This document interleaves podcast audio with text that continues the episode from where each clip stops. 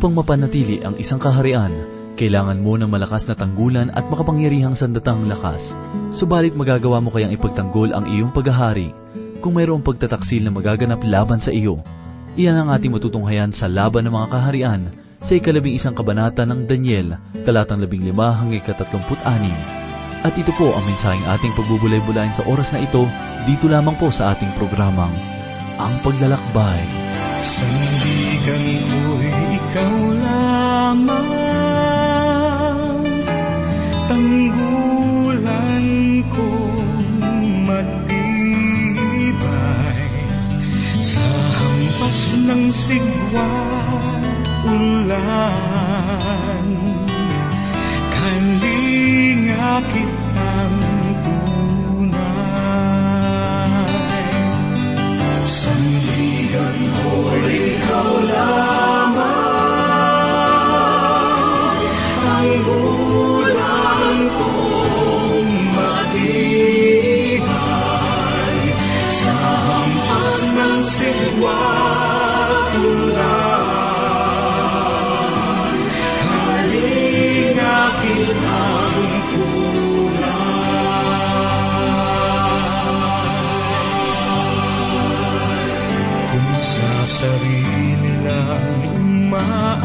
nossa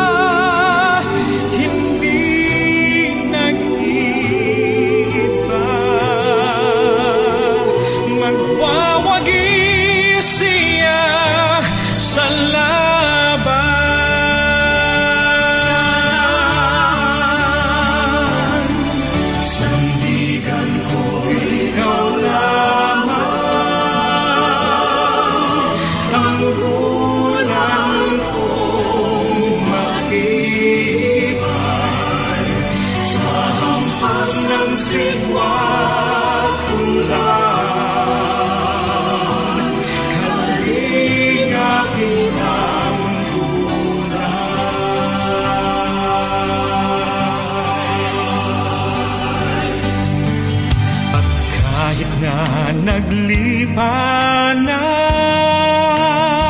sa mundo ang makasalanan,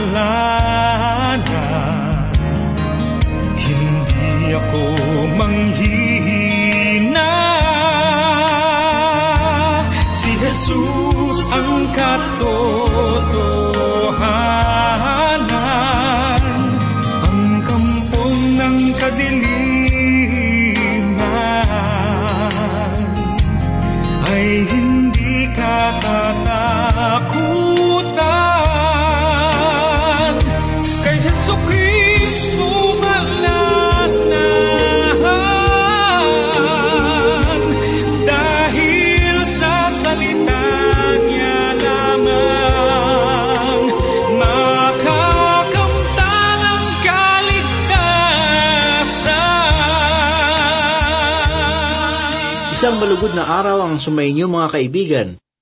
Pagkakataon muli upang ating saliksikin ang mayamang salita ng Diyos. Ako po si Pastor Dana Bangko upang kayo'y gabayan sa pag-aaral ng banal na aklat. Ipagpatuloy po natin ang pagbubulay-bulay dito sa aklat ni Propeta Daniel. Basahin po natin ang ipinahayag ni Propeta sa ikalabing isang kabanata, sa ikalabing lima at ikalabing anim na talata. Sa gayoy darating ang hari sa hilaga at sasalakay at sasakop sa isang bayan na kukutang mabuti. Ang hukbo ng timog ay hindi makatagal ni ang kanyang piling pangkat, sapagkat walang lakas upang makatagal. Ngunit siya ay dumarating laban sa kanya ay gagawa ayon sa kanyang sariling kalooban at walang makakahadlang sa kanya, Siya ay tatayo sa maluwalhating lumain, nasa kanyang kamay ang pagwasak. Pinahayag sa bahagi ng talata na siya ay tatayo sa maluwalhating lupain. Kaya't ngayon ay ating nalalaman kung bakit ito naitala at ibinigay kay Propeta Daniel sapagkat tumutukoy ito sa maluwalhating lupain ng Israel, ang bayan na ipinangako ng Diyos kay Abraham at sa kanyang magiging mga anak. Pinapakita ng dalawang talatang ito na naitala sa kasaysayan tungkol sa pagtatagumpay ng dakilang Antiochus laban sa Ehipto. Isa iyong lubusang katagumpayanan na lubhang nagpahirap sa mga Israelita. Dumako naman po tayo sa ikalabing pitong talata. Kanyang itutuon ang kanyang isipan na mapalakas ang kanyang buong kaharian, at siya ay magdadala ng mga alok na pakikipagsundo at gawain ng mga iyon. Ibibigay niya sa kanya ang anak na babae upang maging asawa, ngunit ito'y hindi tatayo para sa kanya o kakampiman sa kanya.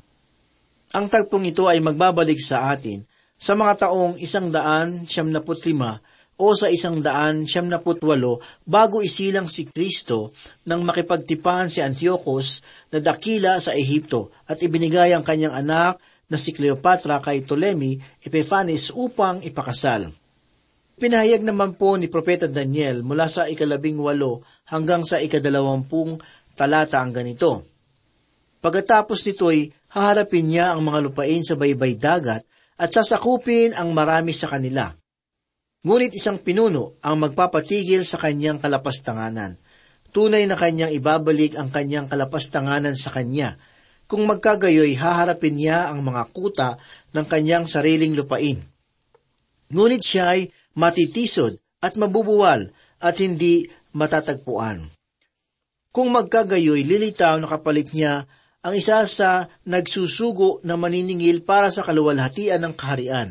Ngunit sa loob ng ilang araw ay mawawasak siya, hindi sa galit ni pakikilaban man.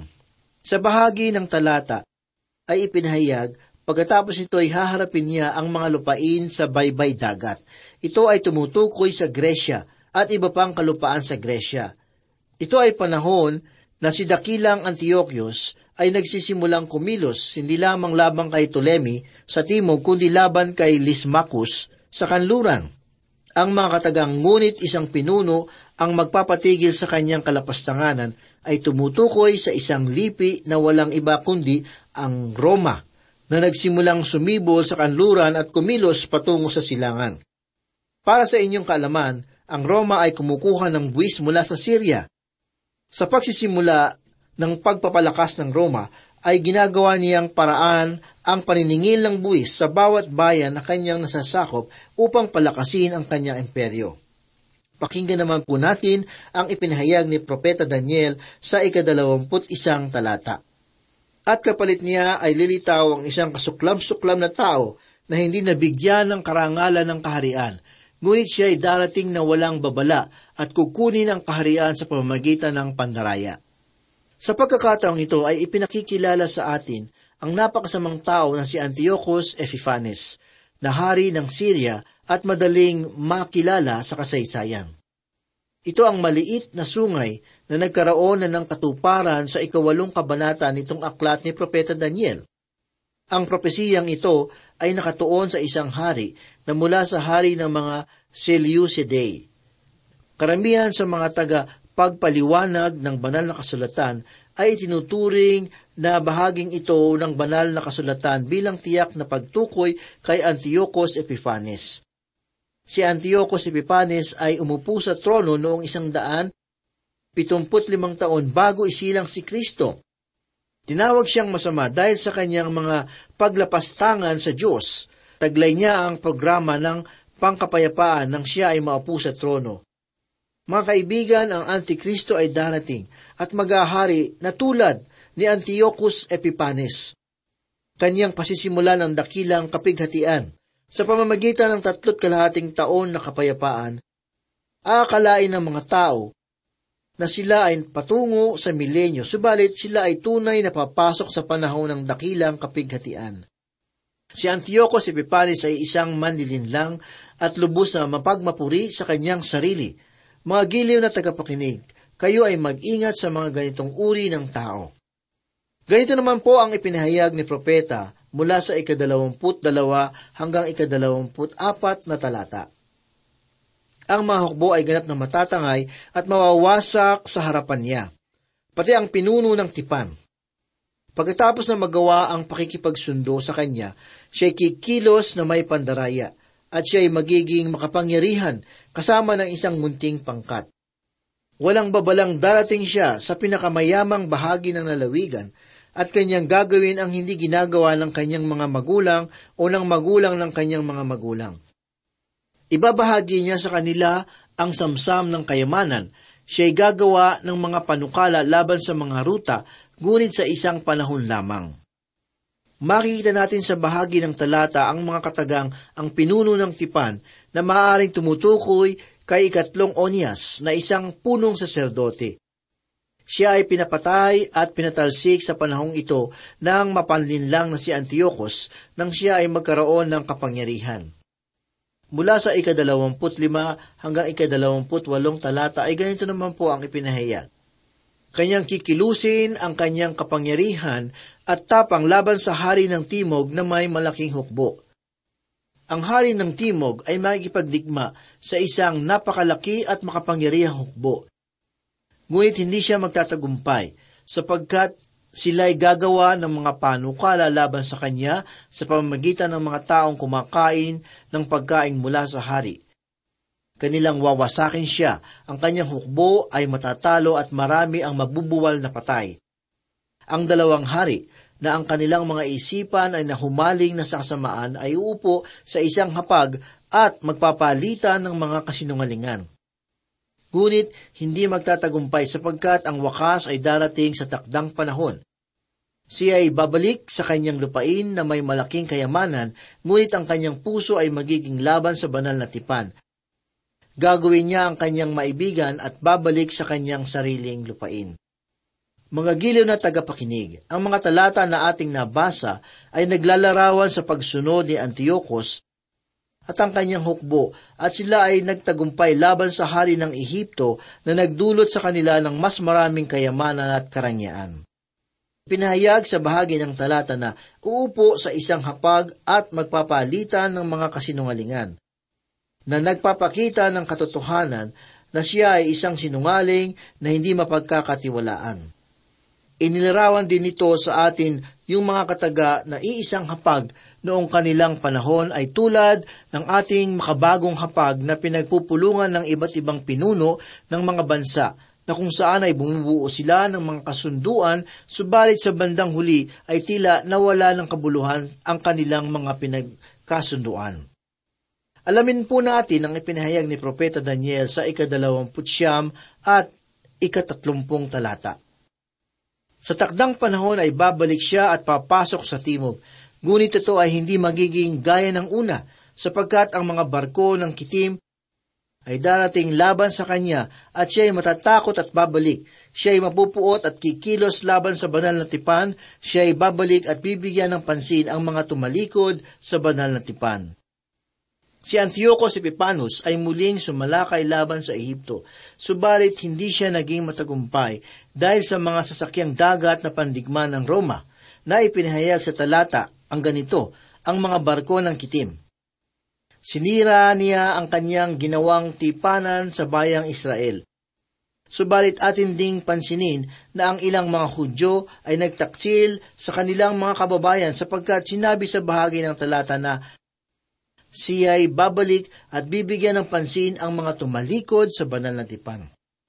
Basahin naman po natin ang ipinahayag ng propeta sa ikatatlumput isang talata papasukin at lalapastanganin ng mga tauhang sinugo niya ang templo at kuta. Kanilang aalisin ang patuloy na handog na sinusunog at kanilang ilalagay ang kasuklam-suklam na pagwasak. Si Antiochus ay dumaluhong laban sa Jerusalem noong isang daan pitumpung taon bago isilang si Kristo, na nasa halos isang daang libong Hudyo ang pinaslang. Inalis niya ang araw-araw na paghahandog sa loob ng templo Nag-alay siya ng dugo ng baboy sa dambana at naglagay ng larawan ni Jupiter sa banal na templo ng Diyos upang ito ay sambahin. Isa itong kasuklam-suklam na pagwasak, Subalit hindi ito ang kasuklam-suklam na tinutukoy ng ating Panginoong Hesus sa panghinaharap. Maging sa ating kasalukuyang panahon ay nananatili itong panghinaharap. Ito ay ang kasuklam-suklam na itatag ng Antikristo. Si Antiochus ay naglalagay ng isang larawan ni Jupiter sa banal na lugar. At maaaring ang Antikristo ay maglagay din ng larawan ng kanyang sarili sa banal na lugar. Dumako po naman tayo sa ikatatlumput dalawang talata. Ito po ang sinabi, Kanyang aakitin na may labis na papuri ang mga sumuway sa tipan. Ngunit ang bayan na nakikilala ang kanilang Diyos ay magiging matibay at kikilos. Mga kaibigan, sa mga panahong ito ay ibinangon ng Diyos ang pamilya ng mga makabeyo. Noong isang daan, anim bago isilang si Kristo, ang paring si Matias ay namuno ng paghihimagsik laban sa masamang kalapastanganan. Ang pamilyang ito ay tinawag na ang mga makabeyo na tinatawag nilang maso. Kahit na sila ay hindi na itala sa banal na kasulatan, ay naniniwala kung sila ay tao ng Diyos sa mga oras na iyon. Ipinahayag naman ni Propeta Daniel sa ikatatlumput-tatlo at ikatatlumput-apat na talata ang ganito, Ang marunong sa mga mamamayan ay magtuturo sa marami, Gayunman, sa loob ng ilang panahon, sila ay magagapi sa pamamagitan ng tabak at apoy, at daranas ng pagkabihag at sasamsaman. Ipinahayag naman ni Propeta Daniel sa ikatatlumput-tatlo at ikatatlumput-apat na talata ang ganito, Ang marunong sa mga mamayan ay magtuturo sa marami. Gayunman sa loob ng ilang panahon sila ay magagapi sa pamamagitan ng tabak at apoy at daranas ng kapighatian. Kapag sila ay nabuwal, sila ay tatanggap ng kaunting tulong at marami ang sasama sa kanila na may pagkukunwari. Ang panahong ito ay nasa pagitan ng luma at bagong tipan, na nagpapahayag ng sunod-sunod na paghihirap.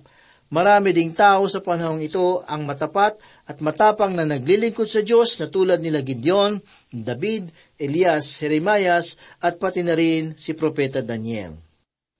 Pakinggan naman po natin ang ipinahayag sa ikatatlumpu at limang talata. Ang ilan sa mga pantas ay magdurusa upang dalisayin, linisin at paputiin hanggang sa panahon ng wakas sapagkat hindi pa dumarating ang takdang panahon. Ang mga pahayag sa bahagi ng talata sa panahon ng wakas ay patungo sa propesiya kay Antiochus Epiphanes hanggang sa Antikristo. Ang lahat ng mga bagay na ito ay para sa panghinaharap ng ito ay pahayag ni Propeta Daniel. Ang ilan sa mga ito ay bahagi na ng kasaysayan at ang iba naman ay mangyayari pa lamang sa panghinaharap.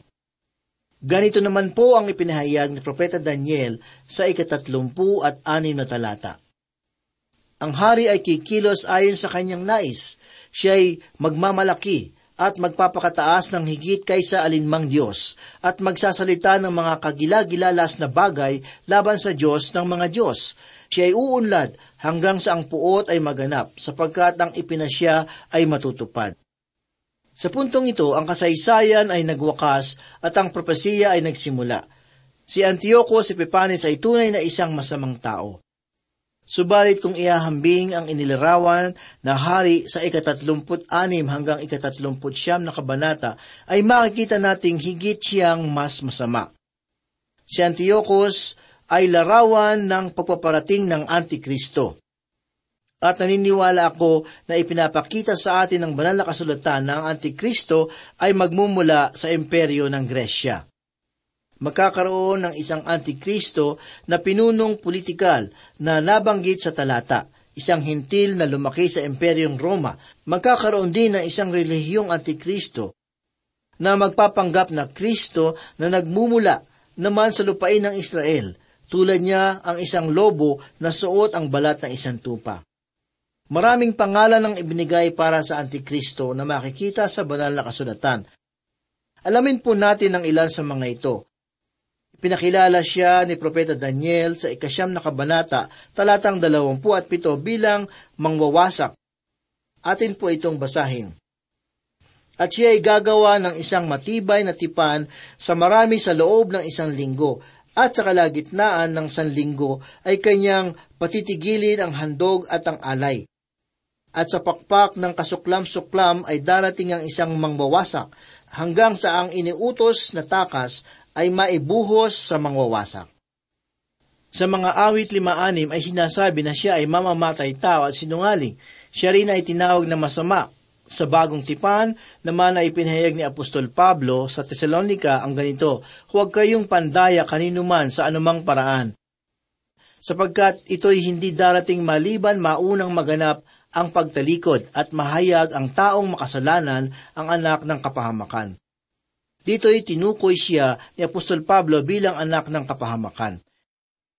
Ipinahayag din naman ni Apostol Juan sa pahayag siyam labing isa, sila'y may isang hari, ang anghel na dimatarok sa kalaliman, ang kanyang trompeta, ang kanyang pangalan sa wikang Hebreo ay Abaddon, at sa Griego ay tinatawag siyang Apolyon.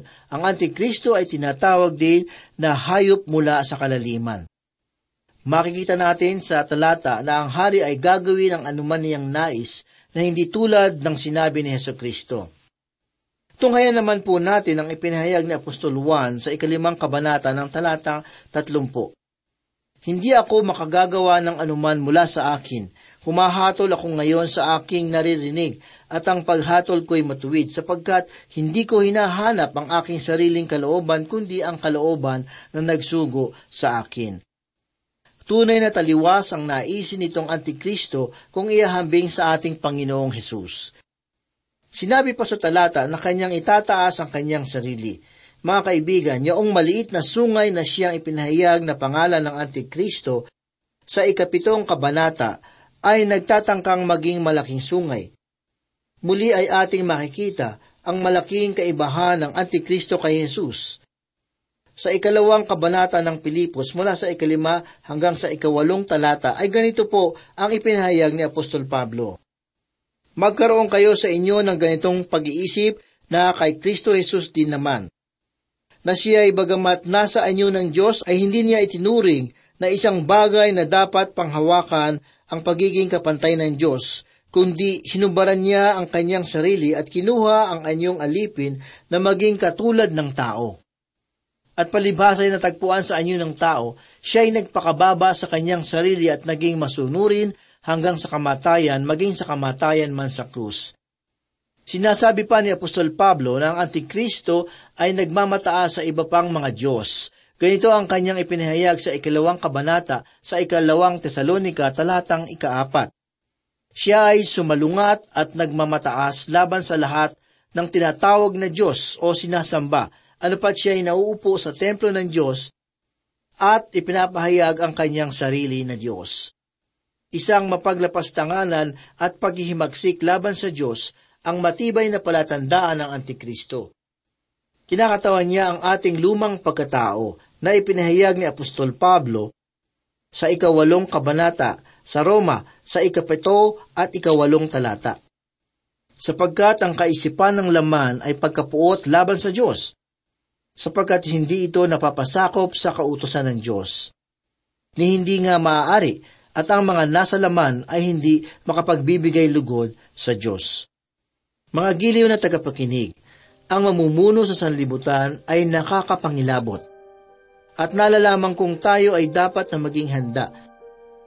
Marahil ay dapat nating simulan ang paghahandang ito sa pamamagitan ng pagbuo ng isang matibay na pundasyon ng pananampalataya kay Kristo. Tayo po ay manalangin.